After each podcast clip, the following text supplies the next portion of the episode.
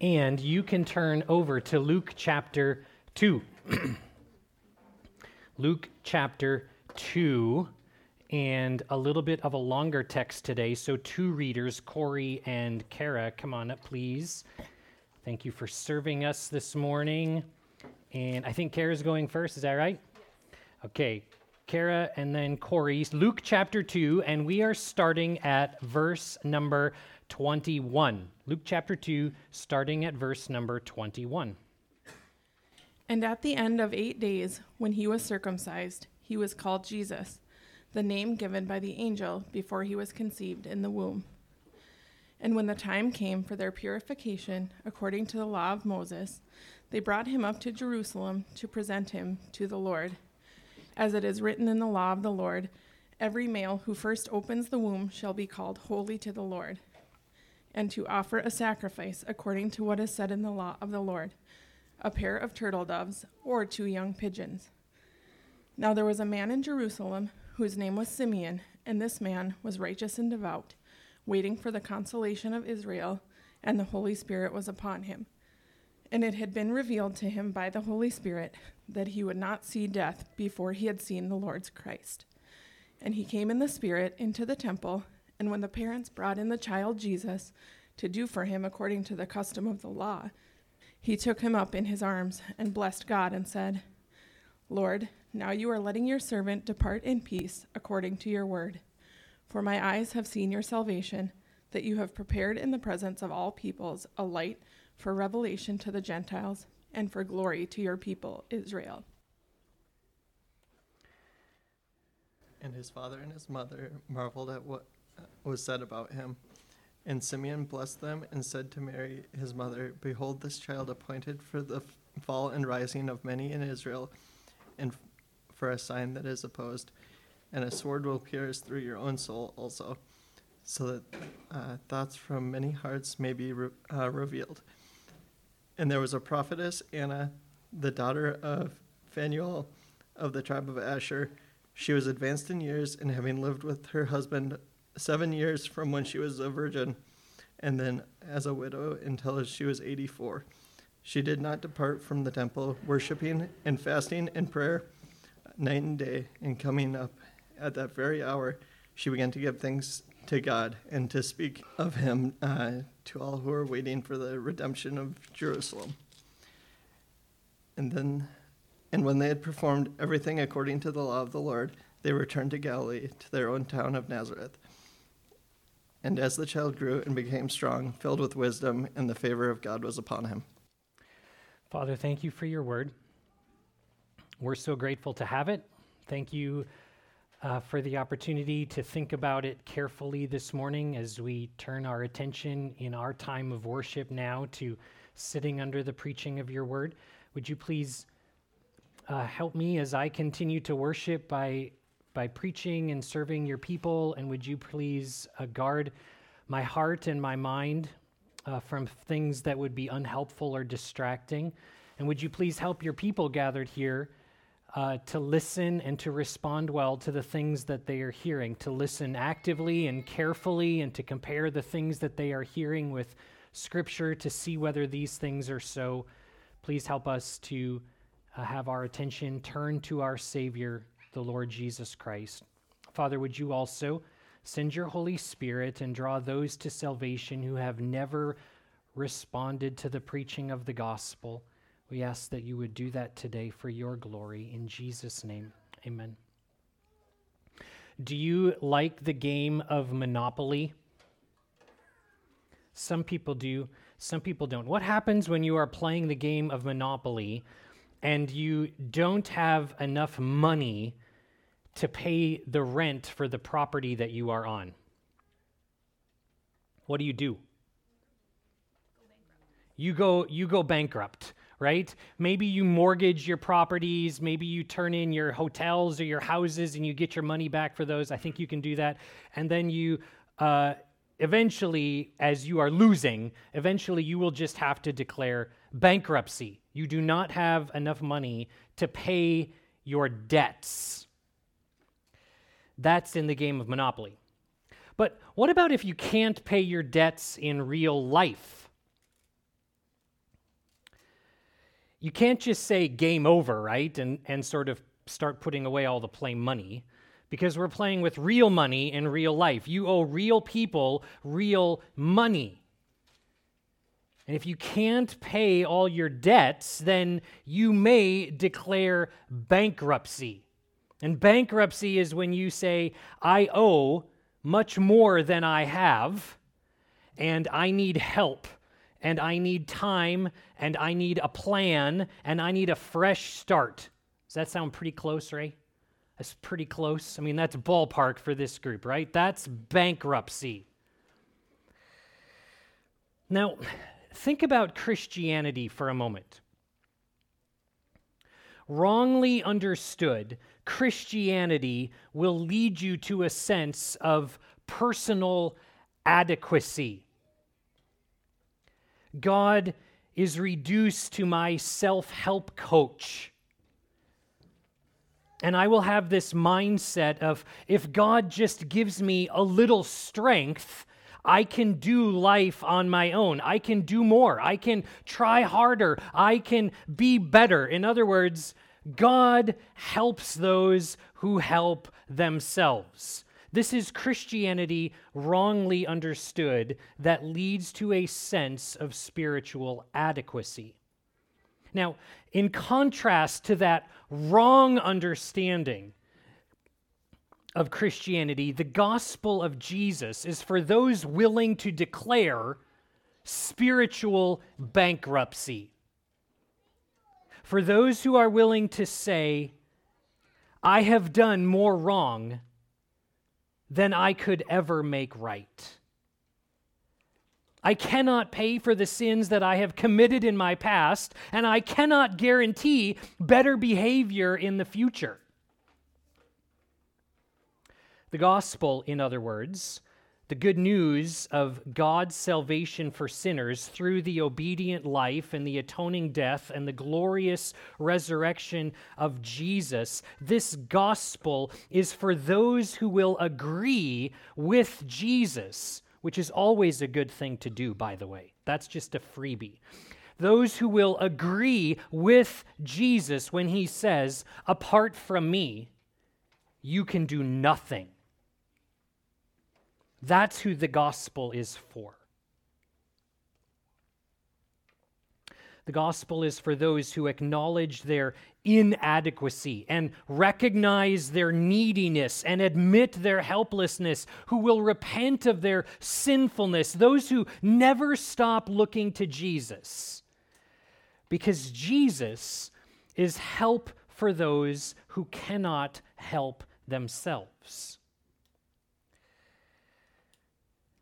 You'll remember that during their visits with the angels, both Joseph and Mary are instructed to name their son Jesus. And Jesus means the Lord is salvation or the Lord saves.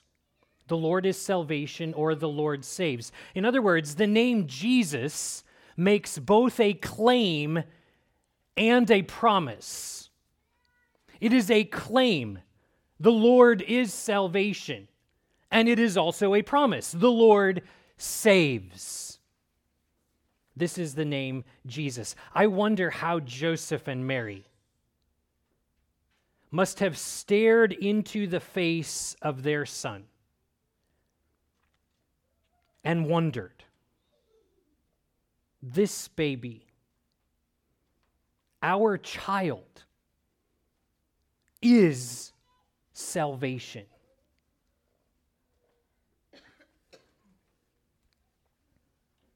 Since Jesus comes to earth as a baby, it's important for us to note that his fulfillment of the law begins with Joseph and Mary's obedience on his behalf.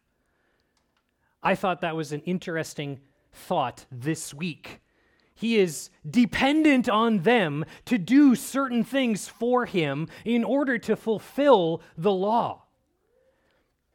And they do to ensure that Jesus is recognized as a descendant of Abraham, they circumcise him on the eighth day. We read about this in verse number 21. At the end of eight days, when he, Jesus, was circumcised, he was called Jesus, the name given by the angel before he was conceived in the womb. And when the time came for their purification according to the law of Moses, they brought him up to Jerusalem to present him to the Lord. As it is written in the law of the Lord, every male who first opens the womb shall be called holy to the Lord. In other words, they needed to offer a sacrifice because Jesus is their firstborn son. What did they offer? A pair of turtle doves, middle of verse 24, or two young pigeons. It would have been, right? Sweet, sweet condescension for God to send his son to earth as a king. That would have been sweet condescension on the part of God. How much sweeter, then, is the condescension of Jesus to come as a helpless baby, to poor newlyweds living in the notoriously rough Roman outpost called Nazareth.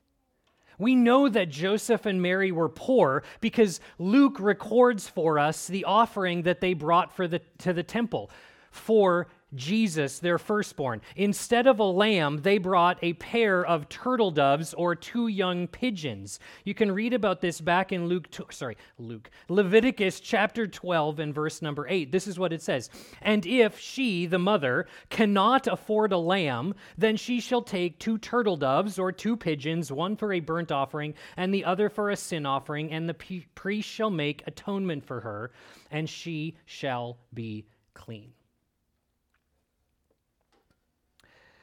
While they are in the temple, Joseph and Mary encounter a man named Simeon. He is a godly man, he is filled with the Holy Spirit.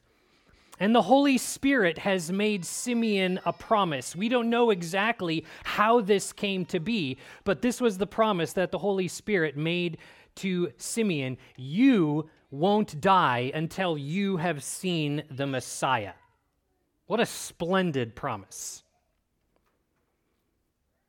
Verse 25. Now there was a man in Jerusalem whose name was Simeon, and this man was righteous and devout, waiting for the consolation of Israel, and the Holy Spirit was upon him. And it had been revealed to him by the Holy Spirit that he would not see death before he had seen the Lord's Christ. What a beautiful promise.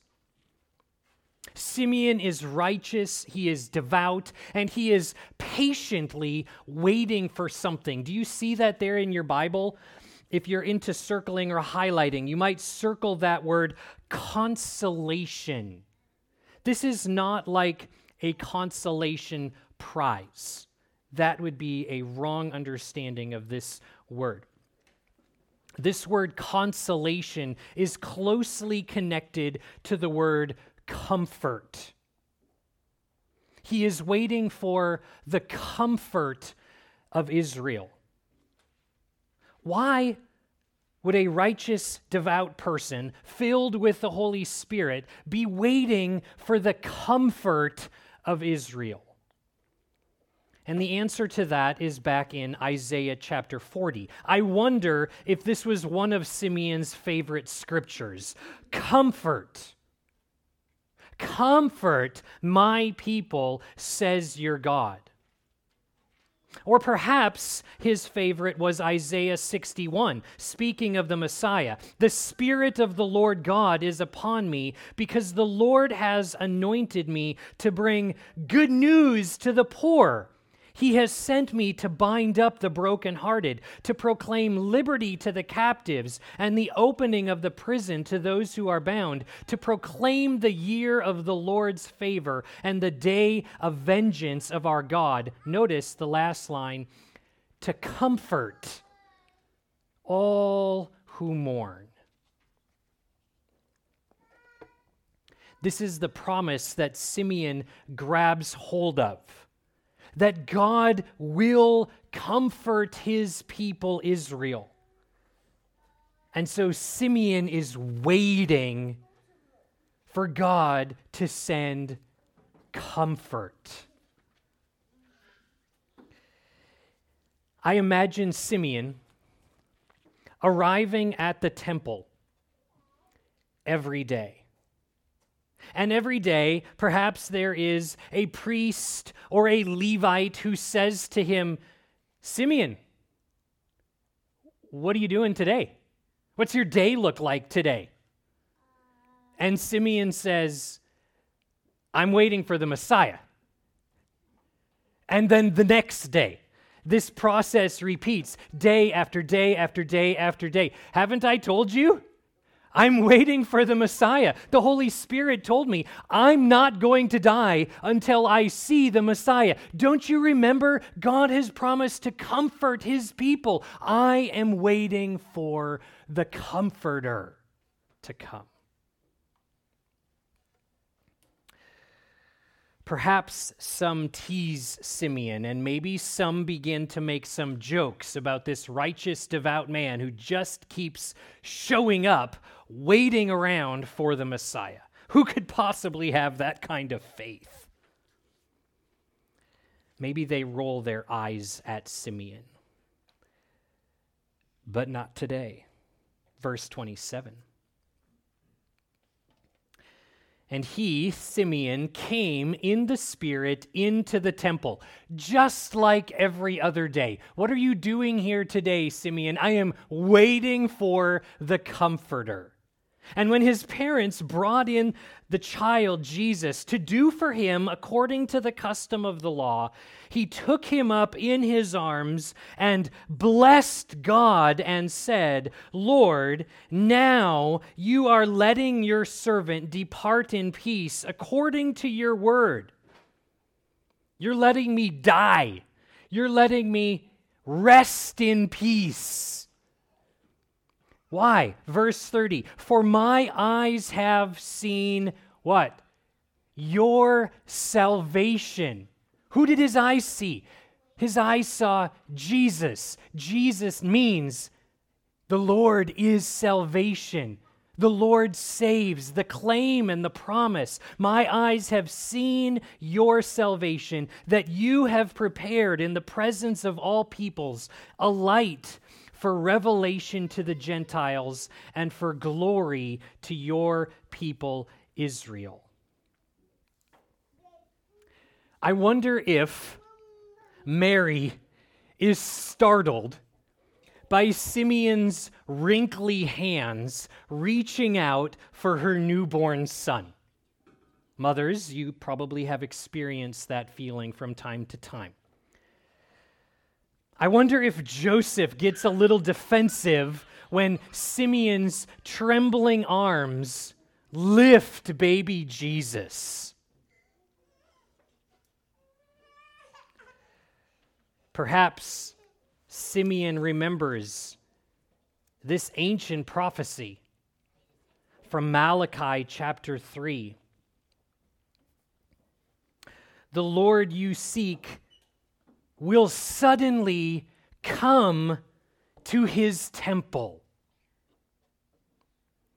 The messenger of the covenant you delight in. See, he is coming, says the Lord of armies. What faith Simeon has. To hold on to these promises after 400 years, as Mike said last week, of the silent treatment from God, if we can say that respectfully. He's holding on to this promise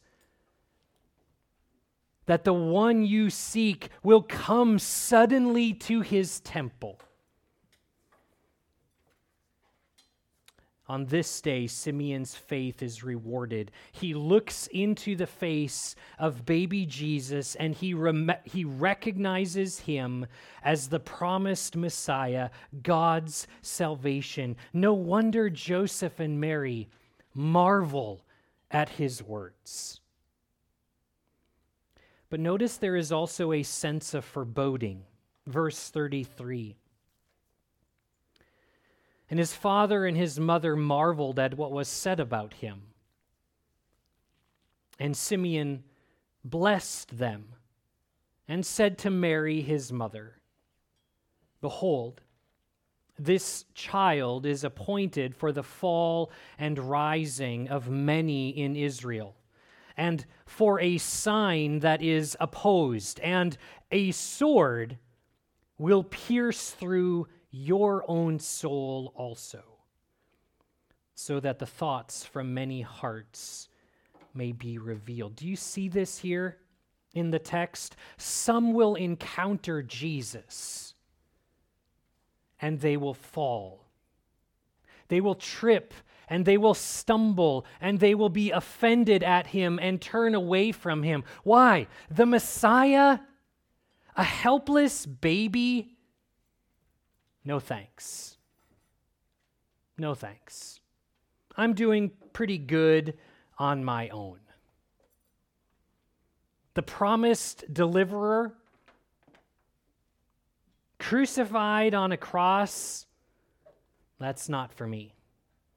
I'm looking for a different type of leader.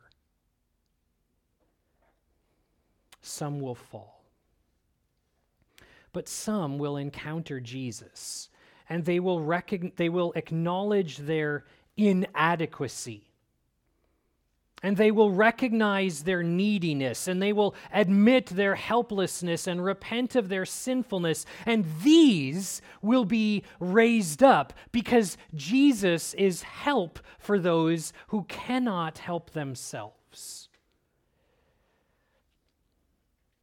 I don't know if Simeon taking up Jesus in his arms looks like this, like how we might hold a baby, or if it looks more like the Lion King Mufasa, you know? Ah, that one, right?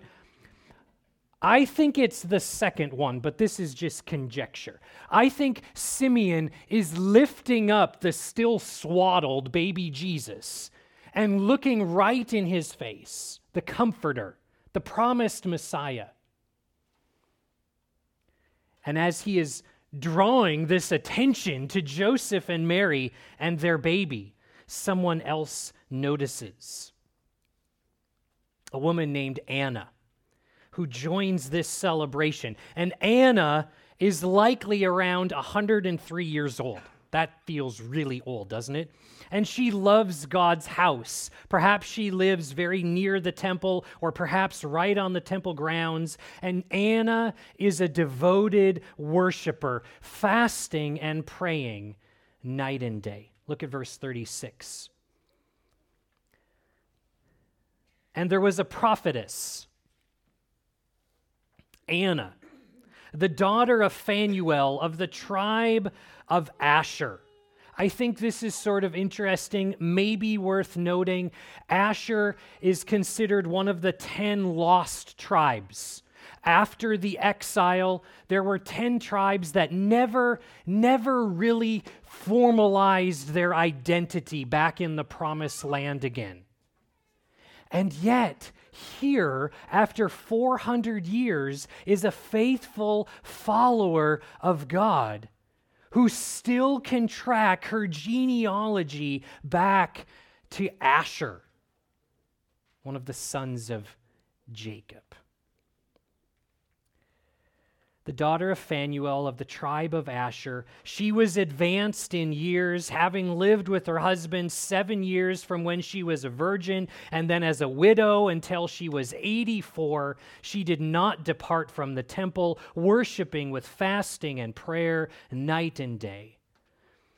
And coming up at that very hour, she began to give thanks to God and to speak of Him, of this baby, of baby Jesus, to all who were waiting for the redemption of Jerusalem.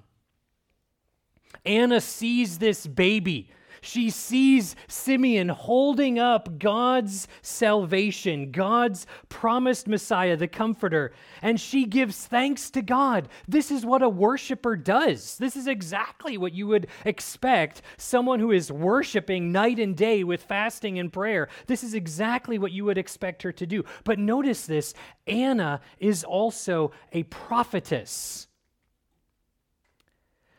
She is not a fortune teller. She is not a future predictor. She is a truth teller.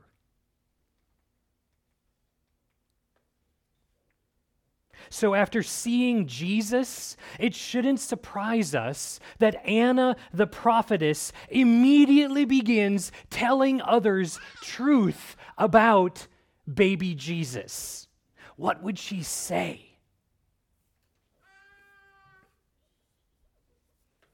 Who does she tell?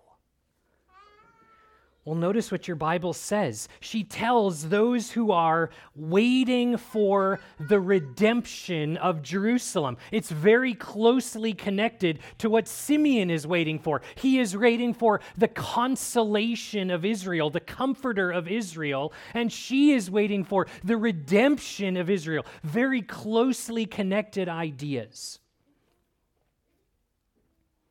What does she say to those who are waiting for the Messiah? What truths would she tell those who are still clinging after 400 years to God's promises? Do you see this baby? That, that baby is the seed of the woman who will crush the serpent's head. That baby is the lion from the tribe of Judah. That baby is the prophet greater than Moses. That baby, that's the root from Jesse's stump this is David's promised descendant, the one who will reign forever and ever. He is the one Isaiah prophesied, who will be pierced for our transgressions and crushed for our iniquities and punished to make peace with God. This baby right here is God's salvation, God's redemption, God's comfort for his people.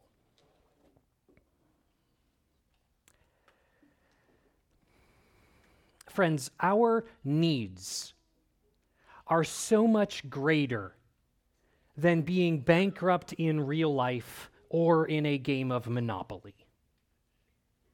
Our needs are so much greater than that. We are far more spiritually destitute than we can imagine, more helpless than a newborn baby. But don't despair, child of God. Don't despair. Jesus is help for those who cannot help themselves. God sent his Son for people like us, people who are willing to acknowledge our inadequacy, who will recognize our neediness and admit our helplessness and repent of our sinfulness. The promised Messiah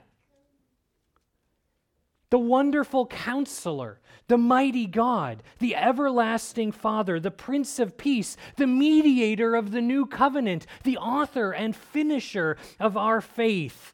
His name is a claim and a promise. Jesus is God's salvation. I wonder, do you sense your need of him?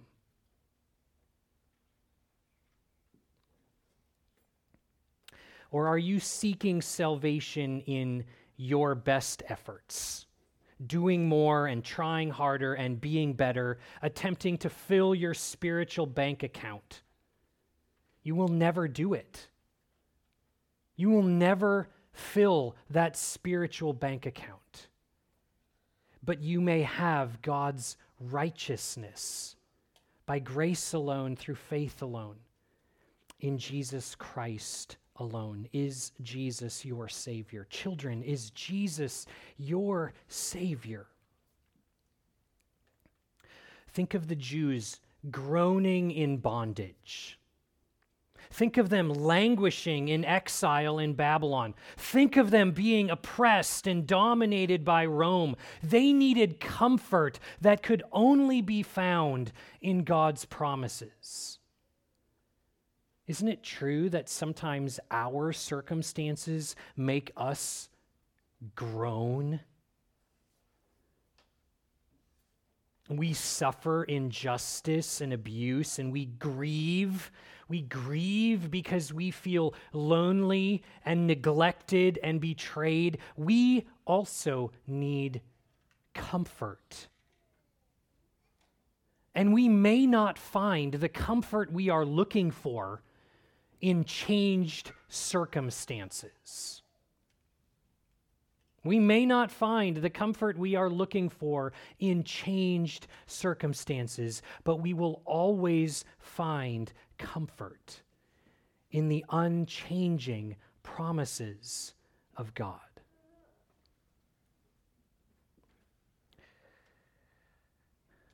Friend, are you tempted to seek comfort in the good things that this world offers? Perhaps you are tempted by experiences or wealth or recognition from your peers or career advancement that you think these things will comfort and minister to the deepest needs of your soul. Perhaps you are looking to God's gifts to provide comfort that can only be found in the giver. And maybe you are tempted to give up on people and to quit truth telling to quit sharing the gospel, to turn away from the faith and just to say, it's not worth it.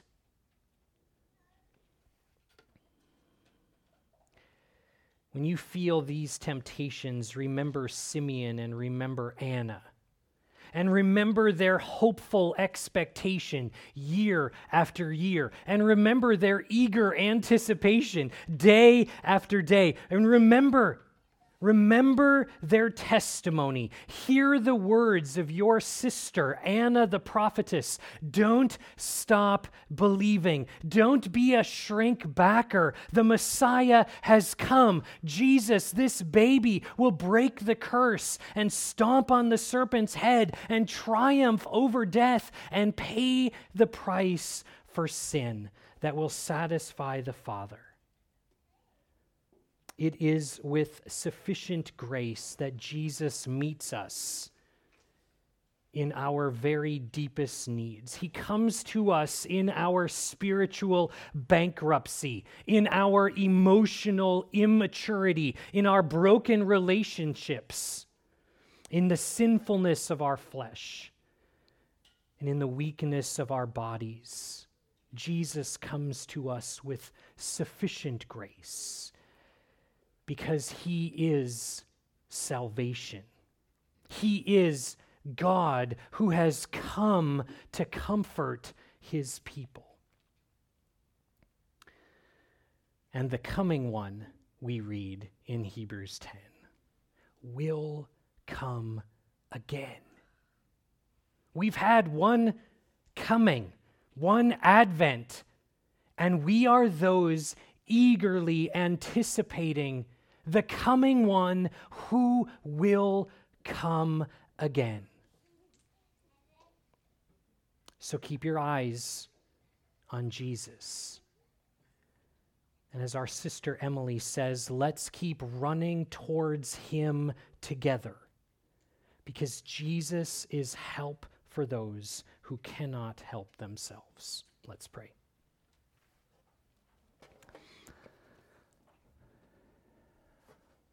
Good Father, we are grateful for your promise to us that the coming one will come. We confess that that feels hard to believe when we groan, when we groan under difficult circumstances. It's hard to believe when we feel the sinfulness of the flesh inside of us, and when we sense the weakness of our bodies, and we experience the brokenness in relationship. Father, would you please comfort us by the presence of the Holy Spirit? Thank you for giving us this precious gift, this another comforter that Jesus speaks about in John 14. We have received the Holy Spirit, and He is the promise, the guarantee that Jesus, the coming one, will come. Please help us to persevere in faith by your grace until then. Holy Spirit, would you please help us as we take a few moments and prepare to receive the Lord's Supper? You know the sinfulness in our hearts. You know the places where we are tempted to lie and to deceive and to be angry you know the places we are tempted by pride. You know where insecurity has done more harm than good in our hearts this week. You know where we have hurt others and caused others pain.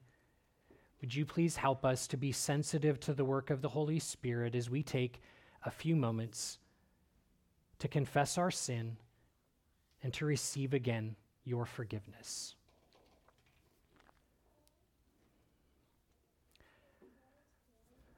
Father, we love you. Lord Jesus, we love you. Blessed Holy Spirit, we are so grateful. Thank you for all that you have done for us. We love you and adore you, Father, Son, and Holy Spirit. Please help us as we continue in our time of worship. Thank you for the forgiveness of sin that is ours by grace alone, through faith alone in Jesus. It is in Jesus' name that we pray. Amen.